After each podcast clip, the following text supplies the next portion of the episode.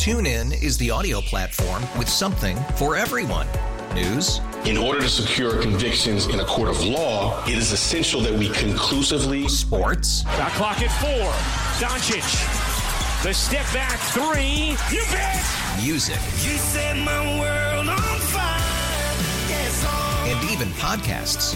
Whatever you love, hear it right here on TuneIn. Go to tunein.com or download the TuneIn app to start listening. We really need new phones. T-Mobile will cover the cost of four amazing new iPhone 15s, and each line is only $25 a month. New iPhone 15s? It's better over here. Only at T-Mobile get four iPhone 15s on us and four lines for 25 bucks per line per month with eligible trade-in when you switch. Minimum of four lines for $25 per line per month with auto pay discount using debit or bank account. $5 more per line without auto pay, plus taxes and fees. Phone fee at 24 monthly bill credits for all well qualified customers. Contact us before canceling account to continue bill credits or credit stop and balance on required finance agreement due. $35 per line connection charge applies. Ctmobile.com.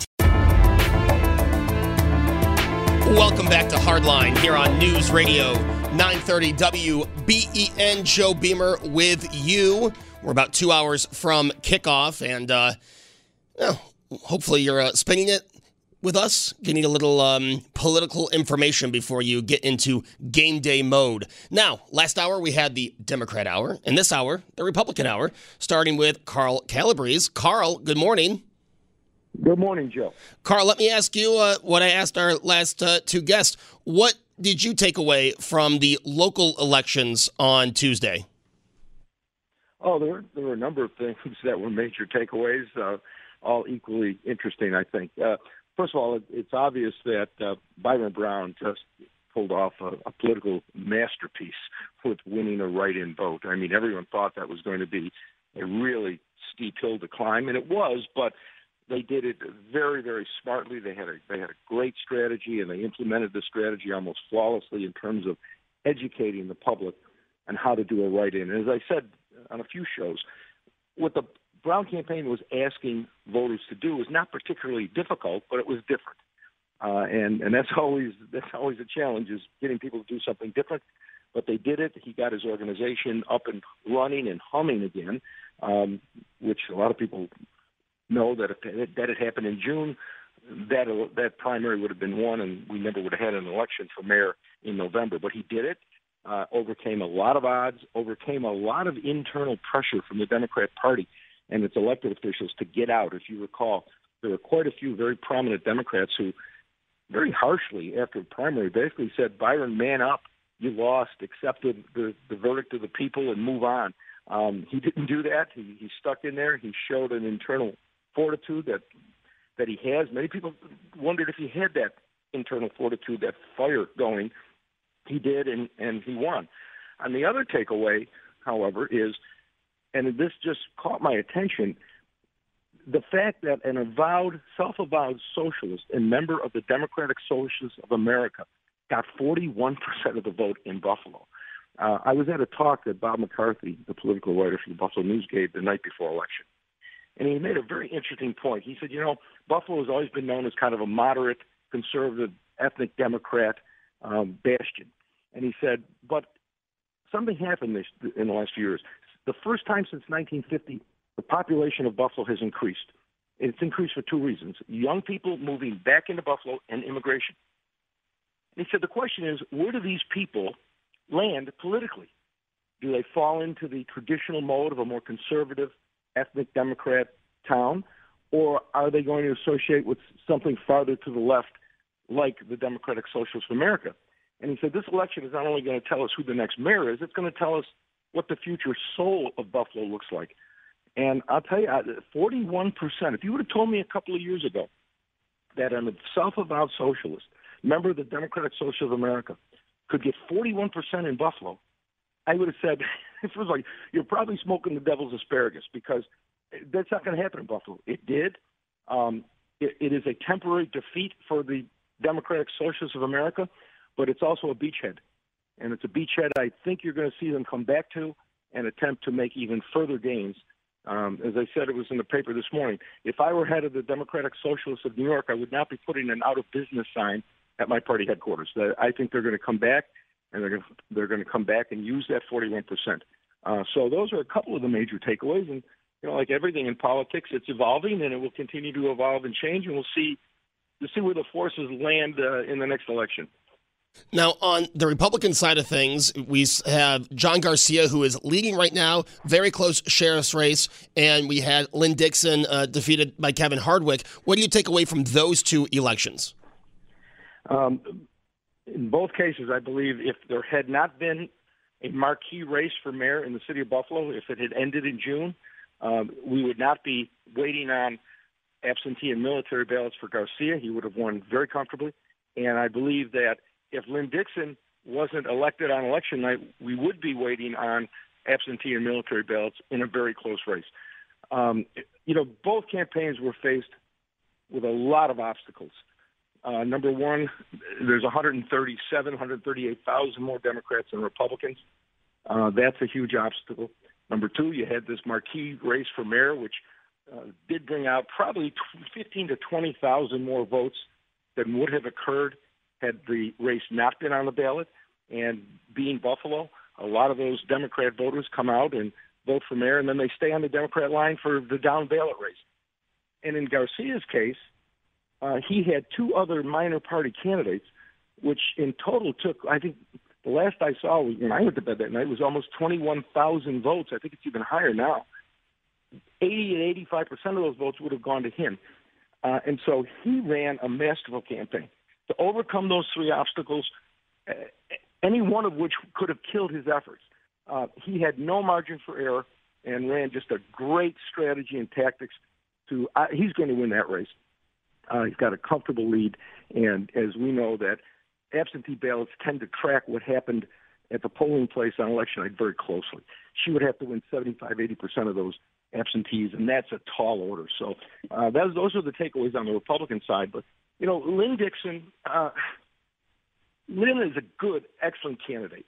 She's run twice now for countywide office, and both times she got 47 percent.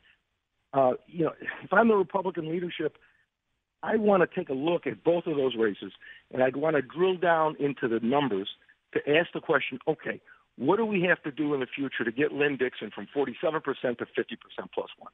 There's got to be clues in those numbers that a, a better run campaign aimed at getting from 47 to 51 in the areas most likely to produce those extra votes could be geared to and could deliver her on election night. So those are some of the Republican takeaways that I, I had. You know, looking at other candidates, and this is a question I wanted to ask you on election night, so I'm glad I get to ask you today. Um, we look in Amherst, and you had Brian Kulpa running against someone who hadn't been in Amherst for 20 years. Um, do, do, you think that the, the, the, Republican Party of, of Erie County or the Republican Party of Amherst could have run a better candidate in what used to be a Republican stronghold? Well, assuming they could find a better candidate, and you know, it's it's a lot easier to find A and A plus list candidates when you have a strong organization and you've been winning races. Um, usually, you have a surplus of them coming to you saying, "I'd like to be your candidate." But when you have lost a lot of races, the town went completely Democrat in the last couple of cycles. Uh, you've been losing on a consistent basis.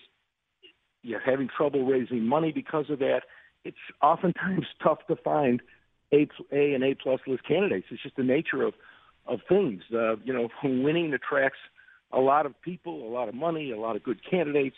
Uh, when that's not happening, you're struggling as a party, and I think you're seeing that in a lot of towns in Erie County that you know once were Republican, strong Republican, now have turned either marginal or Democrat. Uh, it, it's tough to overcome that, and I think that's the situation Amherst found itself in. Were you surprised in Amherst to see Brian Kulpa on the conservative line as well as the Democrat line? Not really. No. I mean, there have been lots of Democrats the last uh, five years, ten years that have gotten the conservative endorsement, and uh, I think he appeals to uh, a lot of the conservative principles um, and made a case for himself that he's a certainly a moderate. Um, you know, he may not be the most conservative, but he's certainly a moderate candidate, and uh, you know, that's how he's run his town. And so I was not surprised to see him get that conservative endorsement. What did you take away in Virginia, where uh, former Governor Terry McAuliffe won his or lost uh, against uh, Glenn Youngkin, who run uh, who ran a campaign, you know, based on you know education and and COVID mandates. What did you take away from that victory, and what oh. do you see that for the future in 2022? there's so much to take away from that race, Joe.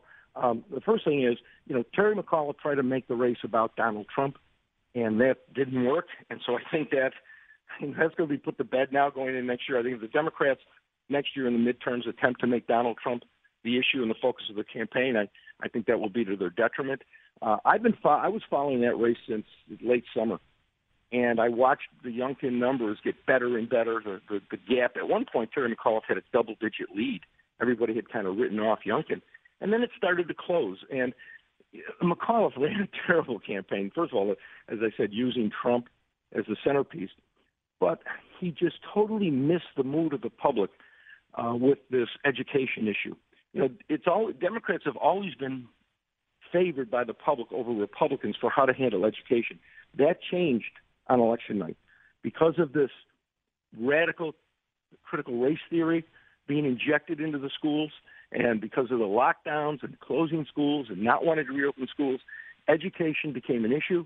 And it was Youngkin who was speaking to parents about the need to open schools again and more and just as importantly, the need to get this toxic ideology of critical race theory out of our schools. And McAuliffe totally misread that. Um, he had Obama in who called it a false outrage. We were just drumming up culture wars. Uh, that was not the mood of people in Democrat counties like Fairfax and Loudoun County that were taking to the streets and going to board meetings, school board meetings, demanding that th- these things be changed. And the Democrats totally misread it, primarily because the Democrats are really beholden to teachers' unions. And we know teachers' unions were not anxious to open up schools again, and we know that teachers' unions support critical race theory. And so they misread it. They went to they went to the uh, support of the teachers' unions at the expense of parents, and they paid a big, big price for it. And I think it sets forward going going forward. Republicans, if they're smart, can become the party of parents and they can take these issues and run with them, certainly in 2022 and most likely again in 2024. And Glenn Youngkin also did not use uh, former President Trump, did not have him campaign in Virginia. Do you think strategically that could be used in certain districts in 2022 for midterms? Of not using Trump? Of not using Trump, yeah. Oh, absolutely, absolutely. You know, uh, th- there may be some districts in this country, congressional districts, where Trump will be a big help to a Republican candidate. And there's going to be a lot of them, especially the swing districts, where he will be a detriment because you don't need. I believe next year, most Republicans are not going to need Donald Trump to fire up the base of Republican voters. The issues themselves are going to do that.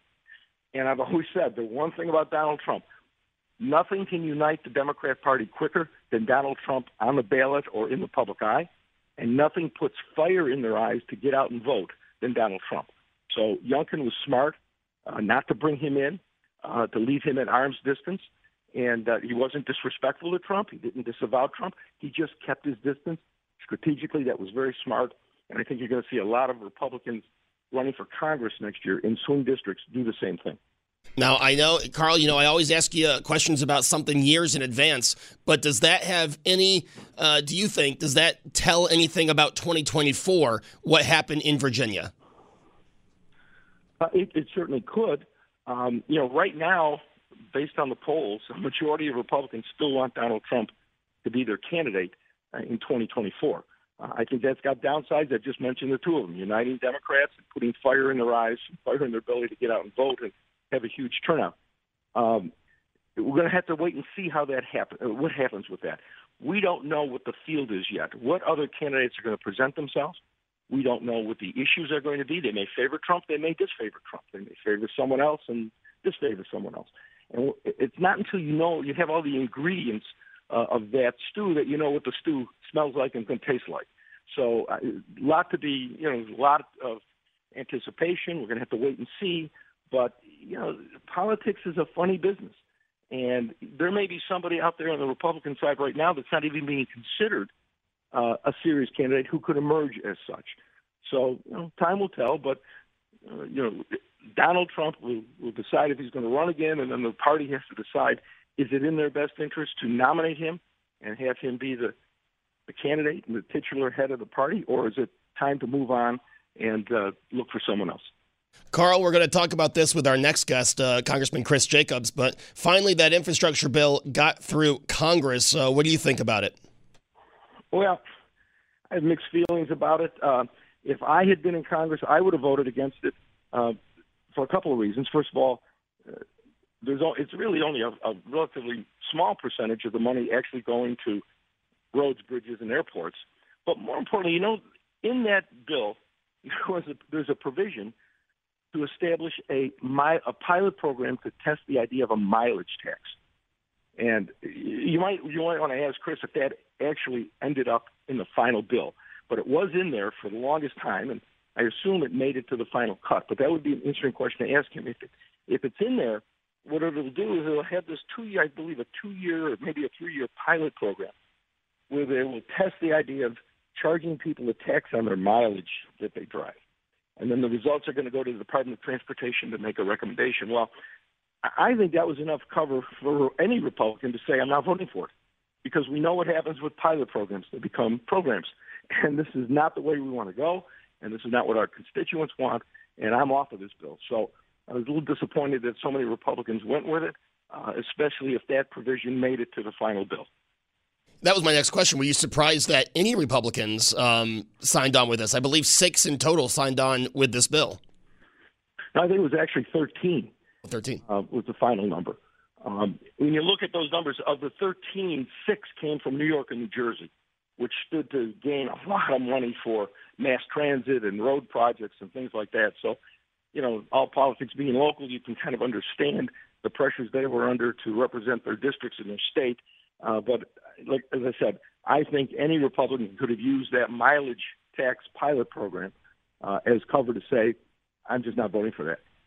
And the final question, Carl, will be the same question I, I, asked our last two guests, and that is looking in Albany, looking toward next year, a primary. Kathy Hochul and Letitia James will both be in the primary. What do you think of that? And would that help a Lee Zeldin, who is also running for governor? Well, I don't, I don't think the field is complete yet, Joe. I think uh, uh, de Blasio has announced he's going to be running, and uh, Jumaane Williams has formed an exploratory committee, um, and Letitia James is already in. Those three Democrats, de Blasio, James, and Williams, all come from Brooklyn. That is the best scenario for Kathy Hochul, to have three people from from the city, from one borough, dividing up that Democrat vote statewide and leaving her the more moderate upstate lane to win a primary in. So uh, you're Kathy Hochul, you, you got to say the more the merrier. She may have a problem on her right with with uh, Tom Suozzi, the um, the congressman uh, who came to Buffalo, endorsed Byron Brown. Kathy Hochul stayed silent on that. Um, he is staking himself out as the most moderate uh, of all the fields, so he could be a, he could be an issue. But right now, the more far left New York City based Democrats that get into that primary, the better it is for Kathy Hochul. Carl Calabrese, always great talking to you. Thank you so much for joining me this morning. Great. Thank you, Joe. That is Carl Calabrese. You can hear him throughout the week here on WBEN and also on David Bellavia's show, which is also right here on WBEN. When we come back, yes, we'll be talking about that infrastructure bill and more with Congressman Chris Jacobs. It is Hardline on WBEN. TuneIn is the audio platform with something for everyone. News. In order to secure convictions in a court of law, it is essential that we conclusively. Sports. Got clock at four. Doncic. The step back three. You bet. Music. You set my world on fire. Yes. And even podcasts. Whatever you love, hear it right here on TuneIn. Go to tunein.com or download the TuneIn app to start listening. After investing billions to light up our network, T-Mobile is America's largest 5G network.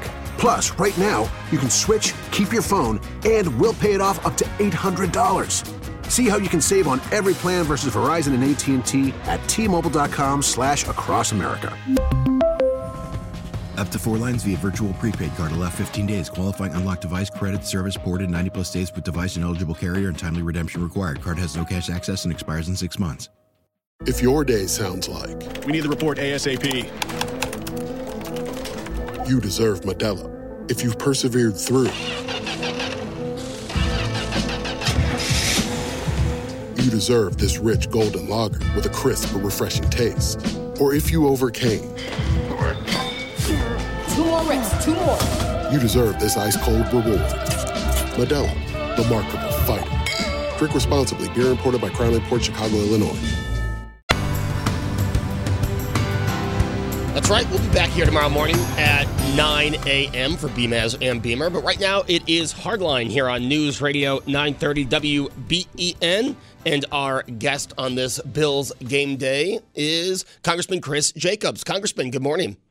Good morning. Thanks for having me. Congressman, uh, to, to kick things off, what did you uh, take away from some of the local elections here in New York State and around the United States on Tuesday?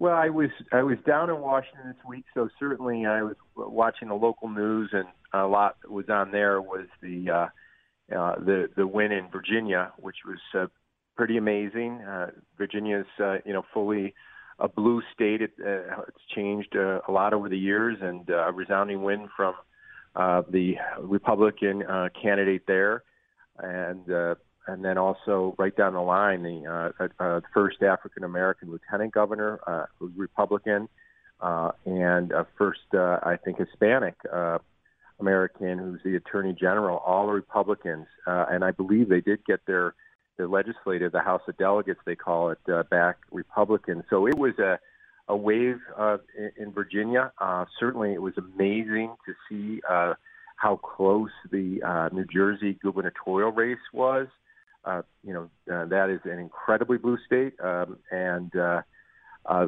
so that was another one that uh, you know went late in the night, early in, in the morning to find out who actually won that. And then, of course, down uh, back home, uh, what we saw with uh, Mayor Brown uh, winning, you know, uh, is uh, very rare uh, to to have a write-in situation like that, and, and the mayor to win.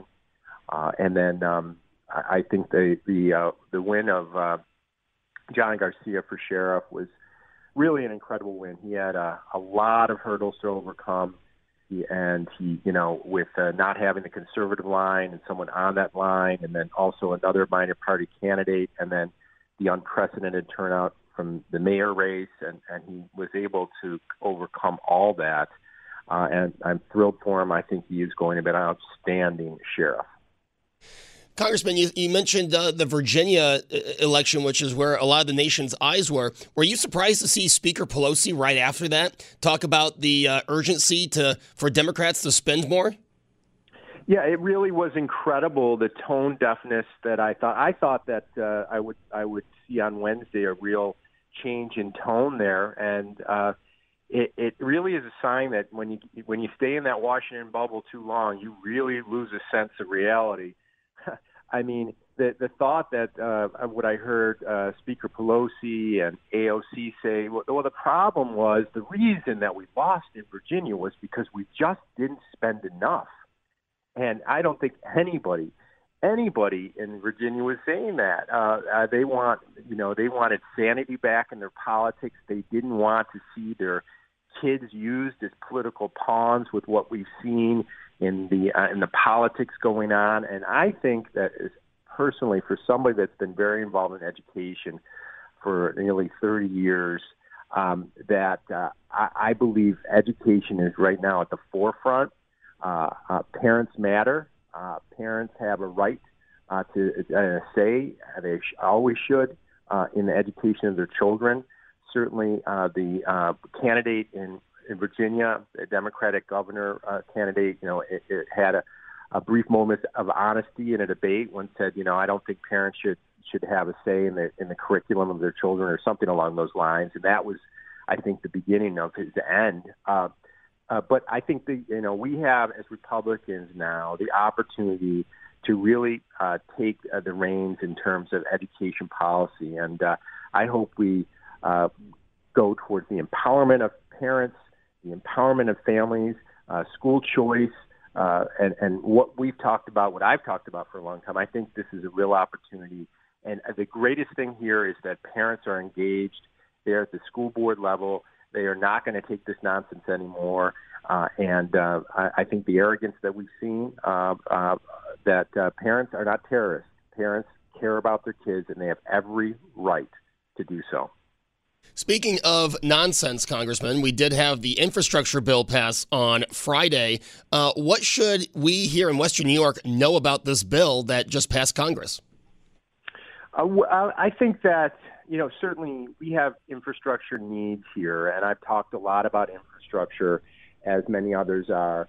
And, uh, you know, let me say, I, I was in August uh, when this uh, uh, this uh, legislation was announced, or a, a framework, an agreement between Joe Biden and a bipartisan group of Democrats, uh, bipartisan group of senators, rather, uh, said they had an agreement uh, a framework agreement on infrastructure. I was thrilled. I was thrilled because they said it was going to be true infrastructure, uh, that it was going to be all paid for, that there would be no additional um, monies loaded onto our national debt. And then uh, quickly, as I looked into this, um, I saw that um, only 25% of what had been proposed was going to go to road and bridge construction, major project construction, which I think most people think of infrastructure. But also that uh, quickly um, we found out that their paid for uh, was really not. It was a lot of gimmicks.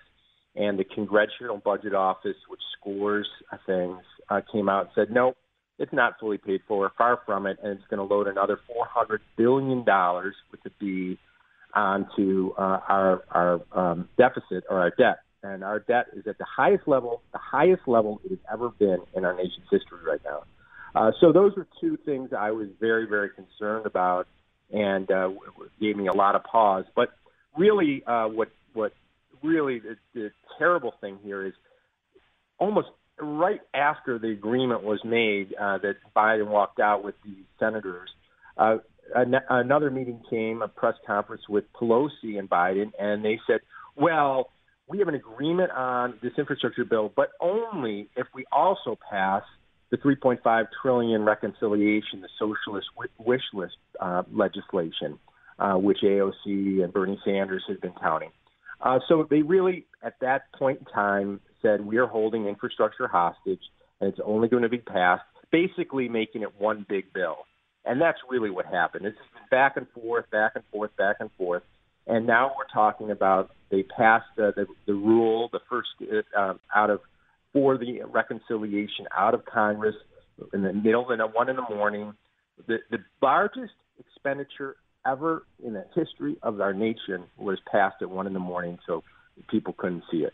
Um, and now that's going back to the Senate. And so, you know, and this is going to dramatically increase the uh, taxes, the spending, uh, the expand, major expenditure of government into our lives.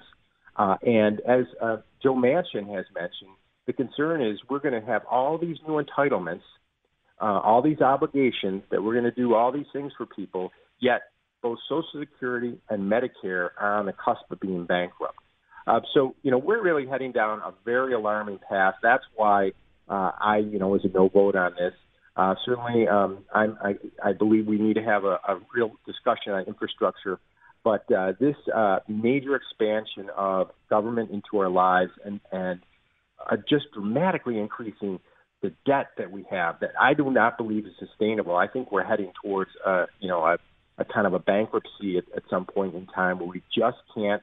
Uh, you know, this is about not me and not you. It's about our children and our grandchildren who are going to be saddled with this debt uh, for generations to come.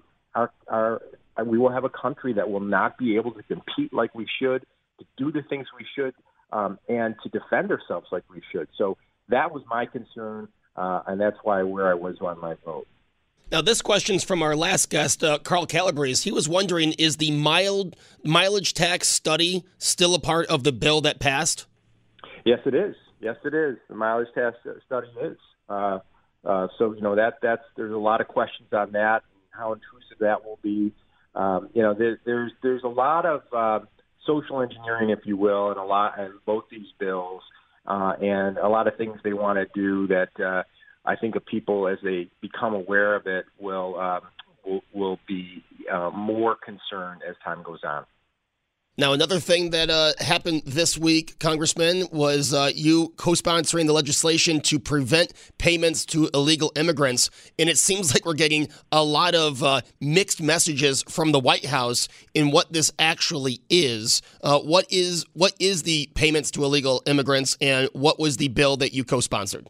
Yeah, and I will say, too, in the infrastructure bill, there's hardly anything uh, on uh, securing the uh, southern border. And then, of course, the reconciliation bill, uh, the 3.5 trillion dollar wish list, or you know, might go down to uh, 1.73 or 2 trillion or whatever because they keep playing with the numbers. But uh, it's a they, the amnesty for millions and also no no securing of the southern border, which is continued to be a crisis. Yeah, we, we I think we were all shocked when we heard this that there was settlement negotiations between the administration uh, and uh, those uh, uh, individuals that entered this country illegally um, settling because of the situation that they had they had brought themselves into by illegally entering the country, and the settlements were going to average out about four hundred fifty thousand uh, dollars per person. And uh, so, you know, we've spoken up on that, and I, I, I, I'm sure you're aware that when he was first asked, the, the president said, "No, no way, we we wouldn't do something like that. And then the ACLU, uh, which is party to the settlement, said, well, uh, uh, President Biden better talk to his Department of Justice because we are in negotiations. So they are doing this. Uh, I've uh, introduced legislation to prevent it.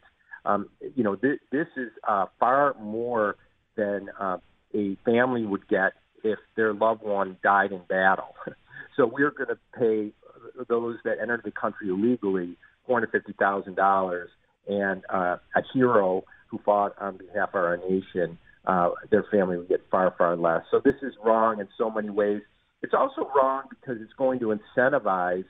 Um, if we, ha- it's frustrating that we don't learn, or the administration doesn't seem to learn that the drug cartels that deal with the um, illegal migration coming up from the southern border uh, respond to our bad policies. So if we start offering four hundred thousand dollar settlement uh, for uh, family situations that have come here, um, don't you think they're going to drive more so they get get that settlement? Of course they are. That's what they've been doing. This is all about money, um, and uh, so this is also bad because it will cause more human suffering of individuals coming and being used coming across the border on your on, on, the legislation you co-sponsored, has there been any members of the other side of the uh, aisle uh, that are interested in joining into this, or is it strictly party lines? I would have to check that. My my understanding at this point in time is we do not have any uh, Democratic uh, co-sponsors. Um, I, I would think that the only place I would hope is that we've seen some Democrats in Texas speak up on the southern border issue because it's so profound in terms of how it's impacting their communities. So that's where I would see it, but I don't think I have seen it at this point in time. Congressman, uh, we know you keep your eye on the southern border, and uh, we, have heard not only of you know people continuing to come over the southern border, but also of flights uh, by the administration into New York State. Um, what can you tell us about those two things? Yeah, we we I've also parted the you know, correspondence trying to get some more information about these kind of covert flights uh, bringing uh, illegal immigrants uh, into the interior of the United States, which we've known is happening, but now they're doing it secretly. And and I know there was one that came into, I believe, Long Island area. Uh, so again, this is uh, this is uh, you know they're saying one thing at the press conferences and then clearly doing other things uh, to to the country and. Uh, we need to continue to fight against this, and I intend to do so uh, whatever fiber I have. But also, we need to highlight the lying and the hypocrisy that we're seeing from this administration, uh, and it's really getting to a heightened level. And uh, I think more and more people are are getting uh, concerned about this. We're seeing in the polling that that uh, it's not only hardcore Republicans that have concerns with this administration now, but Joe Biden has lost the faith of nearly every independent and a lot of Democrats as well. We also see the um, the mandate for large employers um, getting challenged not only in court but by some members uh, in Congress as well.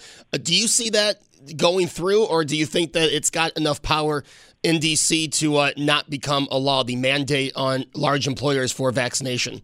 Well, I, I think the Biden administration is seen to ignore uh, things. We've seen this on numerous occasions when they know full well they are overstepping their constitutional prerogative. They do it anyway, and and so I think that our best hope here is what we're seeing in the courts, and I think that it was a real stretch. I think it is a real stretch where what we're seeing um, in the administration demanding, uh, demanding, uh, imposing the mandates on uh, employers like Moog uh, because they are um, contractors, the government contractors. And I think that is on very shaky constitutional ground. But when we're talking about purely private contractors uh, to try to use OSHA to do that, I think that's on very shaky constitutional ground. So I am, I'm frankly hopeful on this lawsuit. I'm glad they enacted the stay because the damage is significant. So it, they should have done that as they deliberate. Uh, but I think we have a very good uh, constitutional legal position, and I'm thrilled that the court took its first step to stay this nonsense. Uh, let's keep in mind we made major progress on COVID. The COVID rates are down dramatically. Uh, we need to continue to just educate people uh, about uh, their choice. Uh, but to, mandates and lockdowns are ineffective. Uh, I believe counterproductive, and I, I really um, wish, but I'm not optimistic that uh, the administration decides to take a different tack. Congressman, I, I, apologize. I did not ask you about this when asking you to come on the show. So if you have no comment, I, I completely understand. Uh, but there's been a lot of talk about the Bill Stadium and this agreement to get a new Bill Stadium. Have you kept your eye on that? And where do you think a new Bill Stadium belongs? I, am really, I, I, certainly have kept my eye on it. Uh, I'm not in privy to negotiations. That would be the county executive, the governor, uh, and um, and of course the bills. Uh, I really, and my main focus is uh, is that they remain here. Uh, that I do believe we need a new stadium, uh, and that I believe it needs to be a partnership uh, and and uh, uh, with fairness on both sides. But uh, I just think we are so lucky to have the Bills here, to have a good ownership team, uh, ownership uh, in the Pegulas. I mean, let's keep in mind uh, it wasn't that uh, long ago when Ralph Wilson was, had passed away that we were so so concerned uh, that they would get sold, and because of the capital gains or estate tax impact, uh, that there was no way they could stay here. And uh, so we're in a much much better place. Of course, our team's a lot better too. Uh, but I, I'm maybe focused, and I've you know, certainly conveyed uh, to all the parties, you know, I'm ready and willing to help uh, uh, to make sure that the deal can happen. Uh, and uh, I, I will leave the decision where uh, to the other parties. But you know, this is a regional team, uh, and uh, the most important thing is they're here and they're here to stay for the long term. Well, Congressman, with an hour till uh, kickoff, I'll let you go. I thank you so much for joining me this morning. Okay, thanks so much. That is Congressman Chris Jacobs joining us. And that is Hardline for November 7th, 2021. We'll be back here next week. The Bills play in an hour and five minutes, of course. Go Bills. Let's hope. Uh, I've had a bad sports weekend, so let's hope the Bills can turn that around in Jacksonville today. Hey, we'll be back here tomorrow with our award winning lineup on WBEN, starting with A New Morning with Susan Rose and Brian Mazurowski, Beamaz and Beamer, David Bellavia, 10 to 2, Tom Bauerle, 2 to 6, and Buffalo's Evening News with Tom Puckett to wrap up your day. Have a great Sunday. Go Bills. We'll talk to you tomorrow here on WBEN. TuneIn is the audio platform with something for everyone. News in order to secure convictions in a court of law, it is essential that we conclusively. Sports. Got clock at four. Doncic. The step back three. You bet. Music. You set my world on fire. Yes, oh. And even podcasts. Whatever you love, hear it right here on TuneIn. Go to tunein.com or download the TuneIn app to start listening. We really need new phones. T Mobile will cover the cost of four amazing new iPhone 15s, and each line is only $25 a month. New iPhone 15s? Only at T Mobile get four iPhone 15s on us and four lines for 25 bucks per line per month with eligible trade in when you switch. Minimum of four lines for $25 per line per month with auto pay discount using debit or bank account. $5 more per line without auto pay, plus taxes and fees. Phone fee at 24 monthly bill credits for all well qualified customers. Contact us before canceling account to continue bill credits or credit stop and balance on required finance agreement due. $35 per line connection charge apply. Ctmobile.com.